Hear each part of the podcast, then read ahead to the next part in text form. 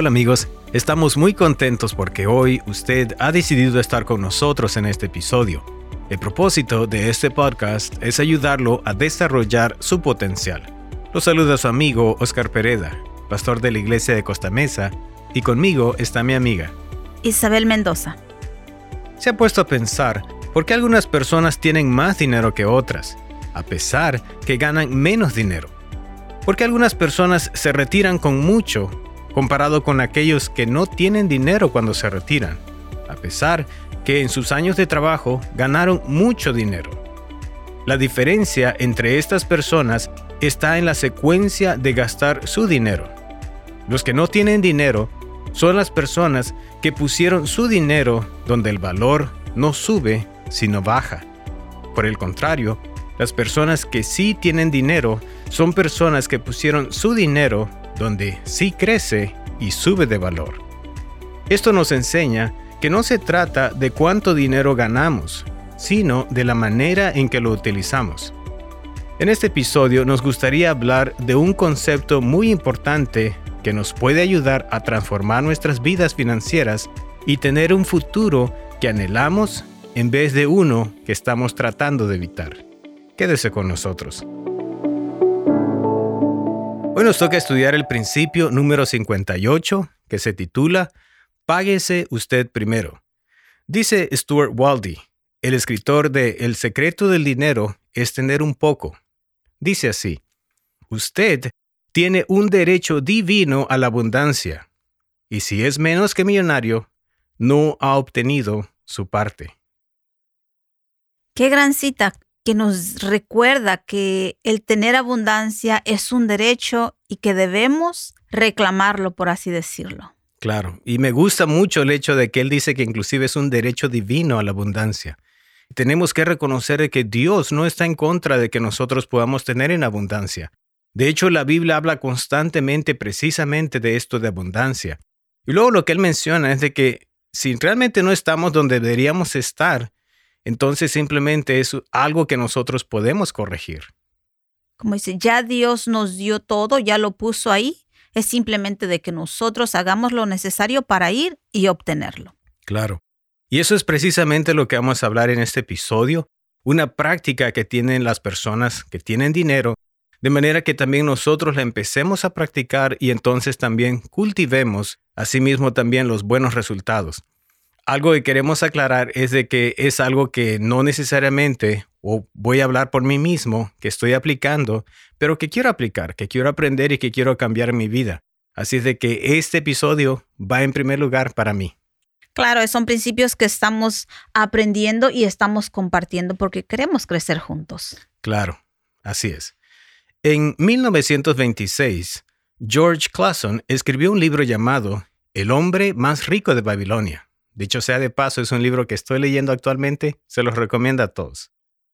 Uno de los éxitos clásicos de todos los tiempos es una fábula sobre un hombre llamado Arcad, un simple escriba, que convence a su cliente, un prestamista, de que le enseñe los secretos del dinero. El primer principio que el prestamista le enseñó a Arcad es, parte de lo que usted gana debe ser para usted. Luego le explica que al empezar por reservar al menos 10% de todo lo que gana, Arcad verá cómo la suma aumenta con el tiempo y a su vez empieza a producir dinero por sí mismo. En un espacio de tiempo aún mayor, llegará a ser una cantidad considerable debido al poder del interés compuesto. Muchos han desarrollado sus fortunas pagándose ellos en primer lugar. Es tan efectivo como lo era en 1926. Ahora, por sencilla que suene esta fórmula del 10%, siempre me sorprende lo poco dispuesta que está la gente a prestarle atención.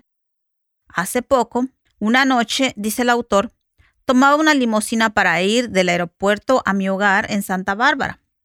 El conductor de la limusina, un hombre de alrededor de unos 28 años, a reconocerme, me pidió que le diera algunos de mis principios del éxito que él pudiera poner en práctica. Le dije que debía invertir el 10% de cada dólar que ganara y seguir reinvirtiendo los dividendos y me di cuenta de que toda la información estaba llegando a oídos sordos. Él buscaba la forma de enriquecerse de un momento a otro. Sin embargo, aunque hay oportunidades que permiten obtener dinero de manera más rápida y hay que estar alerta para detectarlas, considero que el futuro debe construirse sobre la roca sólida de un plan de inversión a largo plazo. Entre más pronto se comience, más rápido se podrá contar con una red de seguridad de un millón de dólares. Claro. Y uno de los puntos bien importantes que todos debemos reconocer en cuestión de inversión es que no se trata saber el tiempo preciso para poder invertir y cuándo no. Lo que realmente, como dice el autor y los muchos consejeros de finanzas dicen, es que la clave aquí está en que nosotros podamos invertir por mucho tiempo. Aunque sea poco, pero si es por mucho tiempo, entonces ese dinero va a crecer. Y como comentó usted, que el dinero no esté accesible para que lo podamos gastar. Así es. Pero es importante, amigos, que nosotros recordemos esto. Si usted nos está escuchando y piensa que ya es demasiado tarde para usted, nos gustaría decirle algo. Nunca es demasiado tarde para aprender, ya bien sea para nosotros, pero principalmente para aquellas personas que están más jóvenes con nosotros.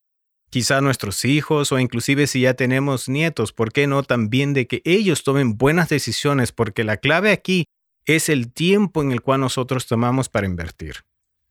Y otra de las cosas que sería bueno que nosotros comencemos, a pesar de que ya no estemos en nuestros 20, porque ahí que podemos nosotros darles ejemplo y enseñarles con el ejemplo a nuestros hijos. Muy importante.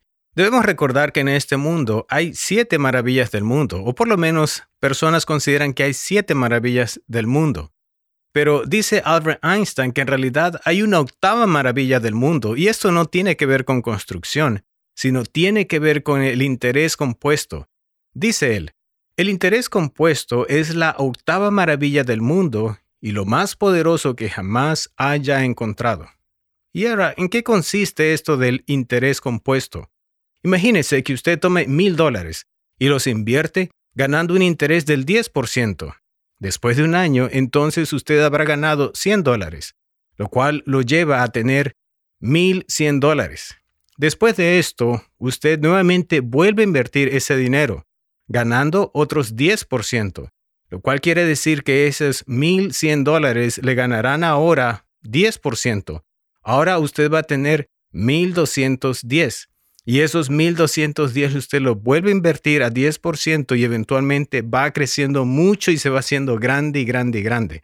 Así de que no es el hecho de que poco a poco va creciendo, sino que este dinero va creciendo a grandes pasos.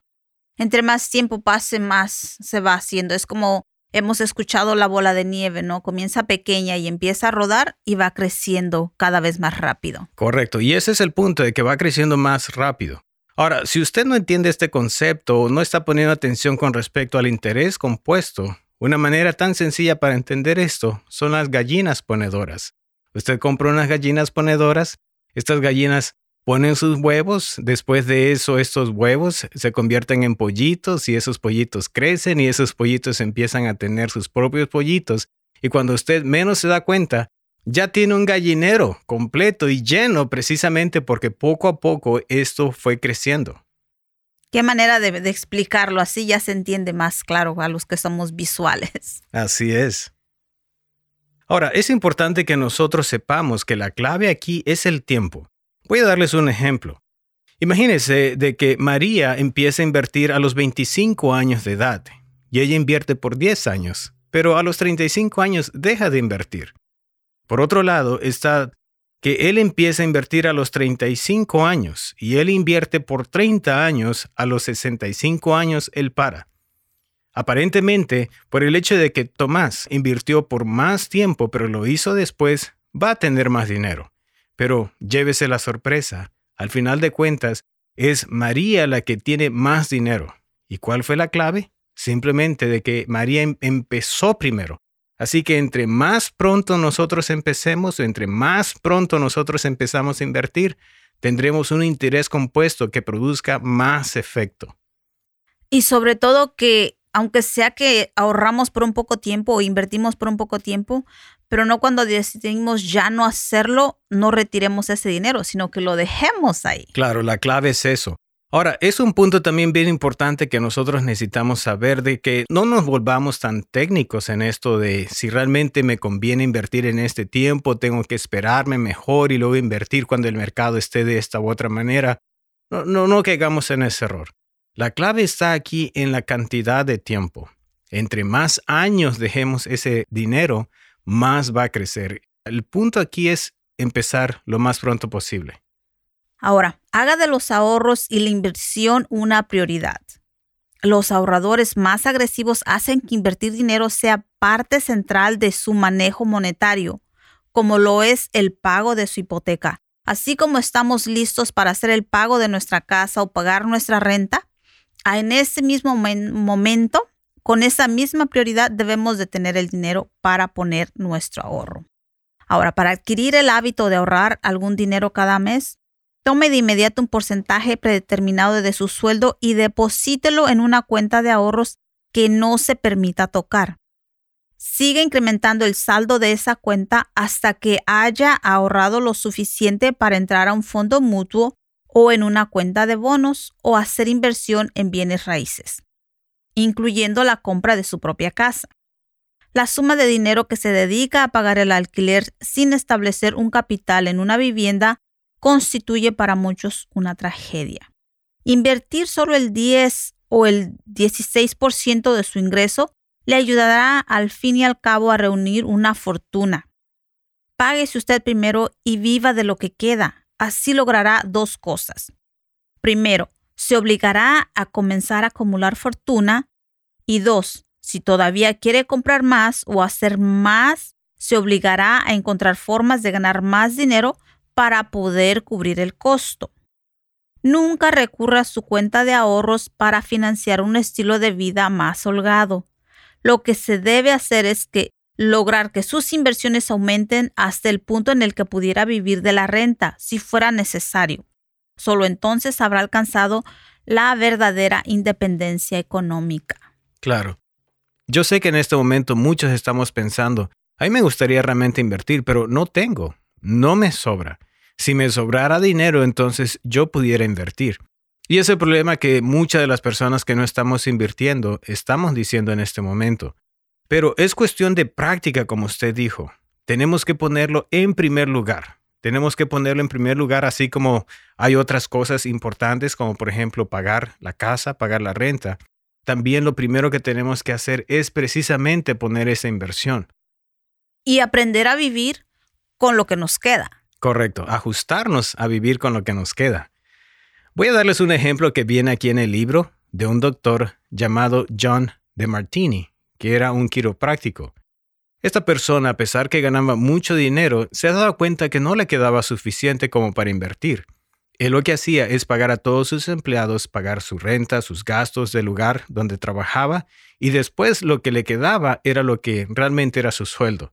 Él se daba cuenta de que su sueldo era poco, sus empleados siempre contentos porque su pago estaba a tiempo y aparte de eso, no les exigía mayor trabajo, así de que ellos se iban a su casa contentos, mientras él se quedaba en su negocio un poco decepcionado y triste al saber que no estaba ganando suficiente.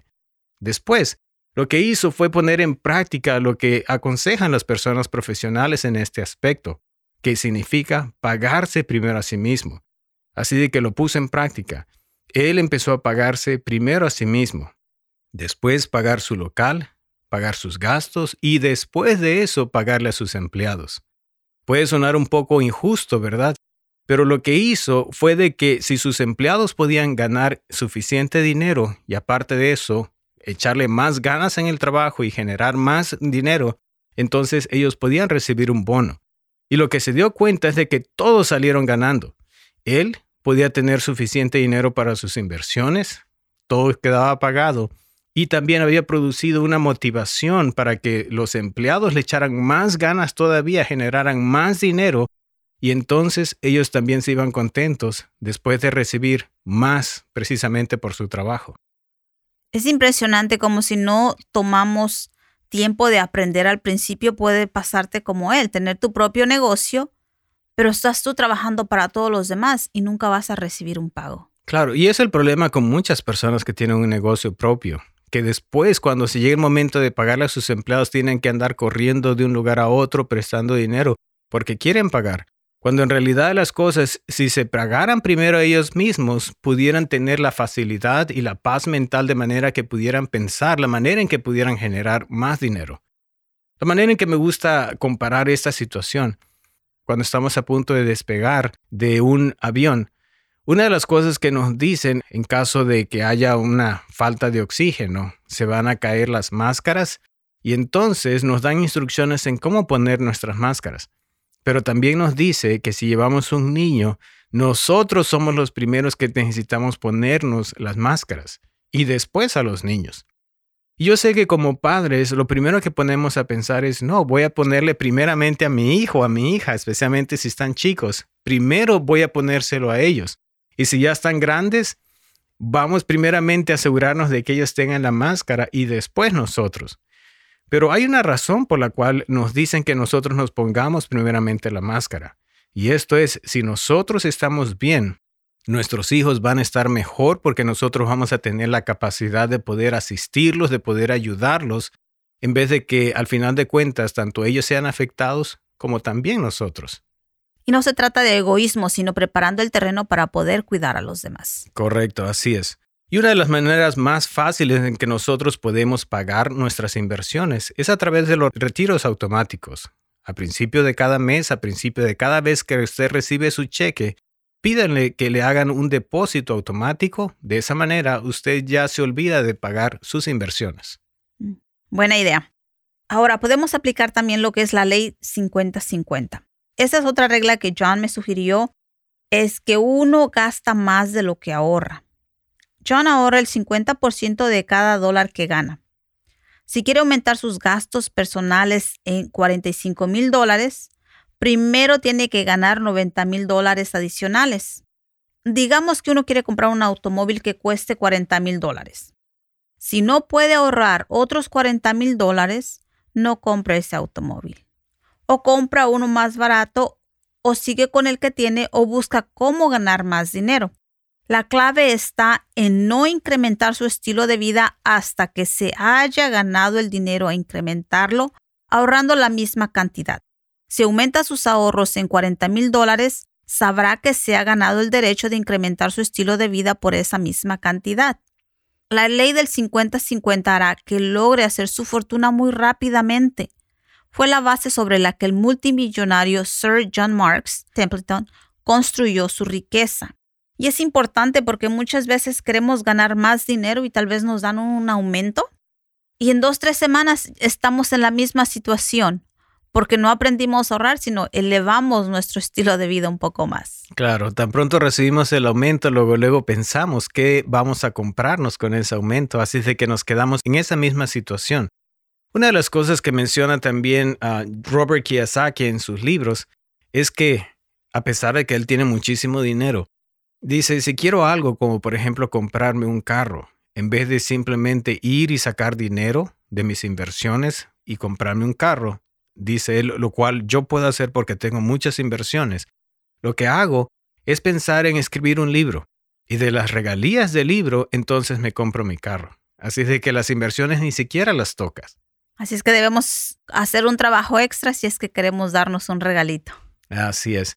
Algo que debemos decirnos a cada uno de nosotros es el hecho de que sí podemos, sí se puede. Que ninguno de nosotros diga, es que yo no puedo porque no tengo suficiente. Si tan solo tuviera un dinero extra, un dinero sobrante o un margen más amplio, entonces sí pudiera invertir. Pero las cosas no funcionan así. Hay que empezar a invertir y ahorrar para el futuro desde ya. Entre más invierta lo más pronto posible, alcanzará su independencia financiera. Y aquí en el libro también viene el ejemplo de John Mark Templeton, una persona que invertía el 50% de lo que ellos ganaban con su esposa. 50% es bastante. Yo creo que es como dice, cuando tú te obligas a vivir de la manera que muy pocos están dispuestos a vivir, vas a llegar a vivir como la mayoría quisiéramos vivir. Hmm, buen punto. Ahora, según las cifras del gobierno, en 1980 habían un millón y medio de millonarios en Estados Unidos. Para el año 2000, esta cifra había aumentado a 7 millones. Para el año 2014 había 9.6 millones. Se espera que alcance 20 millones para el 2020, con 65 millones en todo el mundo. Se ha calculado que en Estados Unidos cada 12 minutos una persona se convierte en millonario. Con un poco de planificación, autodisciplina y esfuerzo, uno de esos millonarios puede ser usted. Lo único que tenemos que hacer es aprender a disciplinarnos. Claro, esa es la clave, aprender a disciplinarnos. Y me llamó mucho la atención, como usted mencionó, que aquí en este país de Estados Unidos, cada 12 minutos una persona se convierte en millonaria. Es decir, que las oportunidades están, las oportunidades se dan. Necesitamos aprovechar esas oportunidades. Y yo sé que a veces podemos pensar, pero es que mi trabajo es tan sencillo que no es una profesión, no soy un dueño de trabajo, no soy un dueño de alguna empresa. Pero note ustedes esta estadística. Aquí en este país de Estados Unidos, el 65% de los millonarios precisamente son porque crearon una empresa, de lo cual el 10% de los millonarios son profesionales. Tienen algún tipo de profesión importante, como por ejemplo ser doctores, abogados, odontólogos, contadores públicos certificados, arquitectos, etc.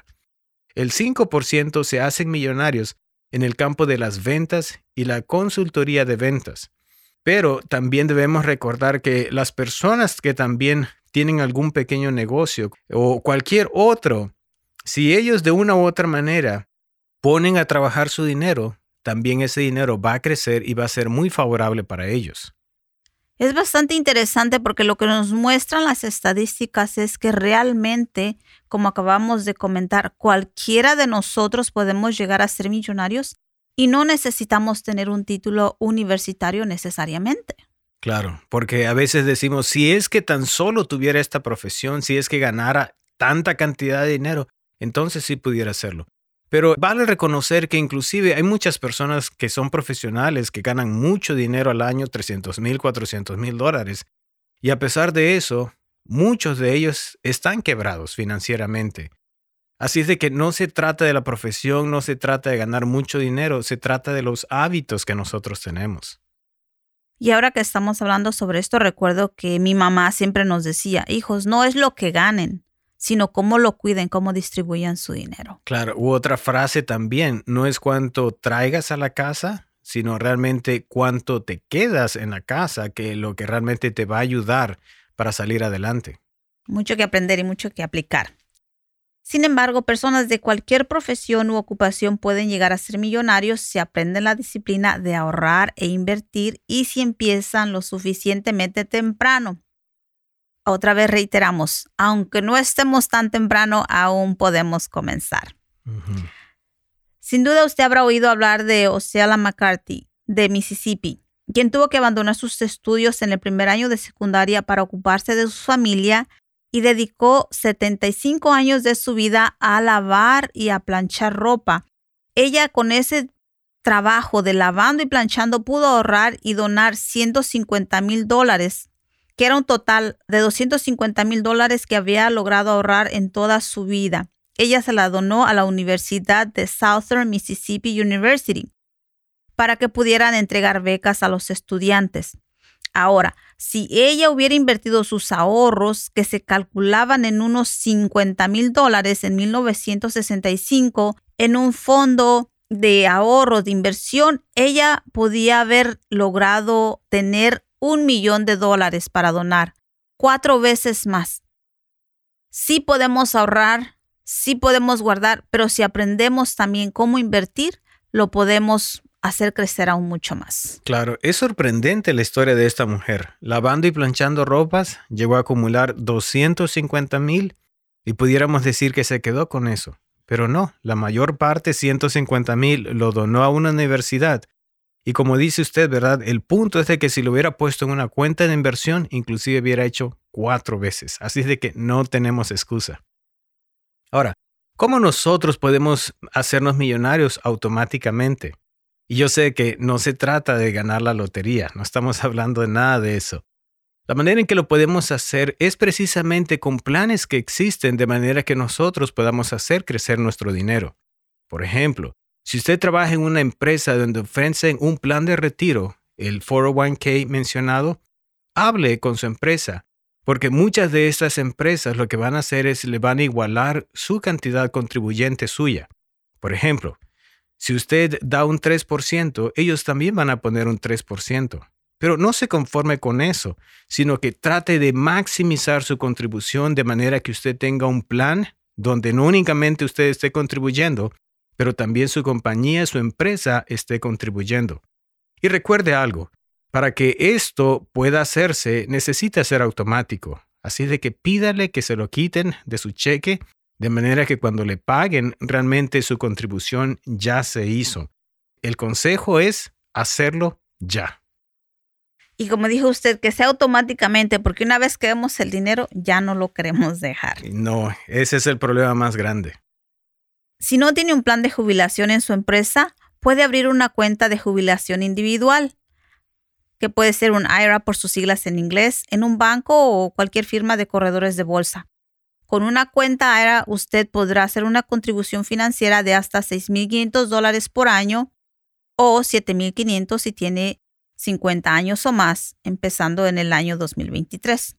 Consulte con una firma de corredores de la bolsa o con un asesor financiero para determinar si desea una cuenta IRA tradicional o una cuenta Roth IRA. Para una explicación mucho más detallada de cómo beneficiarse de un programa de inversión automático, le recomiendo muy especialmente leer El Millonario Automático, un plan poderoso y sencillo para vivir y terminar rico de David Back. Para aquellos de ustedes que tengan más de 40 años, lean su libro Start Late, Finish Rich. Comience tarde, termine rico. David ha hecho un trabajo excelente para ofrecer todo lo que uno debe saber, así como toda una serie de recursos para poner en práctica estas recomendaciones, incluyendo inclusive los números telefónicos y las direcciones de los sitios web para poder hacerlo todo desde la comodidad de su hogar. Así es que nosotros ya contamos con material que podemos encontrar, al que podemos recurrir para hacer crecer una fortuna. Claro. Y si algún oyente ah, pasa de los 40 años, como también yo paso de los 40 años, y no sentimos que hemos invertido lo suficiente para nuestro retiro, debemos recordar que hay recursos. Y un buen recurso es precisamente este libro de David Buck, Start Late, Finish Rich. Es un libro que estoy ahorita actualmente leyendo y la verdad es que tiene muy buena información, nos anima para que podamos nosotros invertir, hacer lo correcto y de manera que a pesar de que estemos tarde, de todas maneras podamos lograr algo en nuestra vida en vez de simplemente darnos por vencido o inclusive querer depender del gobierno. Claro, y sobre todo cuando muchas personas cuando llegan a los 40, a los 50, piensan que ya ya dieron lo que iban a dar y, que ya no hay nada más que hacer. Y al contrario, yo creo que es donde empezamos realmente a, enfocarnos en lo que sería nuestro futuro, qué vida queremos tener más adelante. Correcto. E, esto es un punto bien, bien importante lo que acaba de mencionar que es el momento en el cual podemos enfocarnos y debemos enfocarnos. No es el momento en el cual debemos decir, oh, ya estoy sumamente tarde. No, es el momento en el cual podemos enfocarnos. De hecho, la mayoría de las personas millonarias es en esta etapa en la vida, sintiendo la presión en la cual han reaccionado, han hecho cambios en su vida y la verdad es que han terminado muy bien. Así de que no nos demos por vencido. Una de las cosas que tenemos que hacer es aprender a diferenciar entre lo activo y lo que es pasivo. Repito, diferenciar entre lo que es activo y lo que es pasivo. Dice Robert Kiyosaki, el autor de Padre Rico, Padre Pobre y creador del juego de Cash Flow. Dice así. Regla 1. Debes saber la diferencia entre lo activo y lo pasivo y comprar activos. Los pobres y las personas de clase media quieren pasivos, pero creen que son activos. Un activo es algo que llena de dinero su bolsillo. Un pasivo es algo que le saca dinero de su bolsillo. Ahora, ¿cómo nosotros podemos explicar esto? Es que necesitamos nosotros hacernos de cosas activas, es decir, que cosas que suben de valor, que crecen, y no invertir nuestro dinero en aquello que baja de valor. ¿Cuántas personas piensan de que sus automóviles realmente van a aumentar de valor? No aumentan de valor, al contrario, bajan. Inclusive Robert Kiyosaki dice que nuestras propiedades, nuestras casas, no son activos, sino que son pasivos, porque nos cuestan dinero en vez de estarnos generando dinero.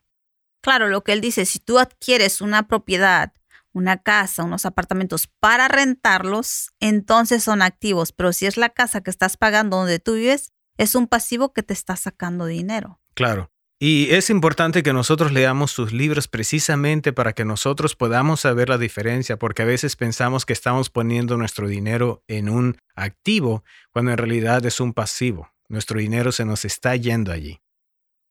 Así es. Una vez que el número de huevos en el nido empieza a aumentar, ¿recuerdan el ejemplo de la gallina? Compramos unas gallinas y entonces empiezan a tener más huevos, ¿verdad? Bueno, a medida que su dinero aumenta, querrá aprender más acerca de la mejor forma de invertirlo. Al final es posible que desee buscar un buen asesor financiero y le aconsejamos que busque más asesoría con alguien que realmente lo pueda guiar. Una última palabra sobre el hecho de crear una cartera de inversión. Asegúrese de protegerse con un seguro de vida mientras está en el proceso de invertir. El seguro de vida es el primer paso en su proceso de independencia financiera. Aunque tenga grandes planes de invertir, sus sueños no se lograrán si usted muere prematuramente. El seguro de vida debe ser temporario, Term Life Insurance, no seguro permanente o un Whole Life Insurance. Cobertura ideal 10 veces más de su sueldo anual, pero si no es posible tanta cobertura, asegúrese que sea suficiente de manera que su familia tenga un tiempo de ajuste ante una muerte prematura. Recuerde, invertimos porque queremos hacerlo.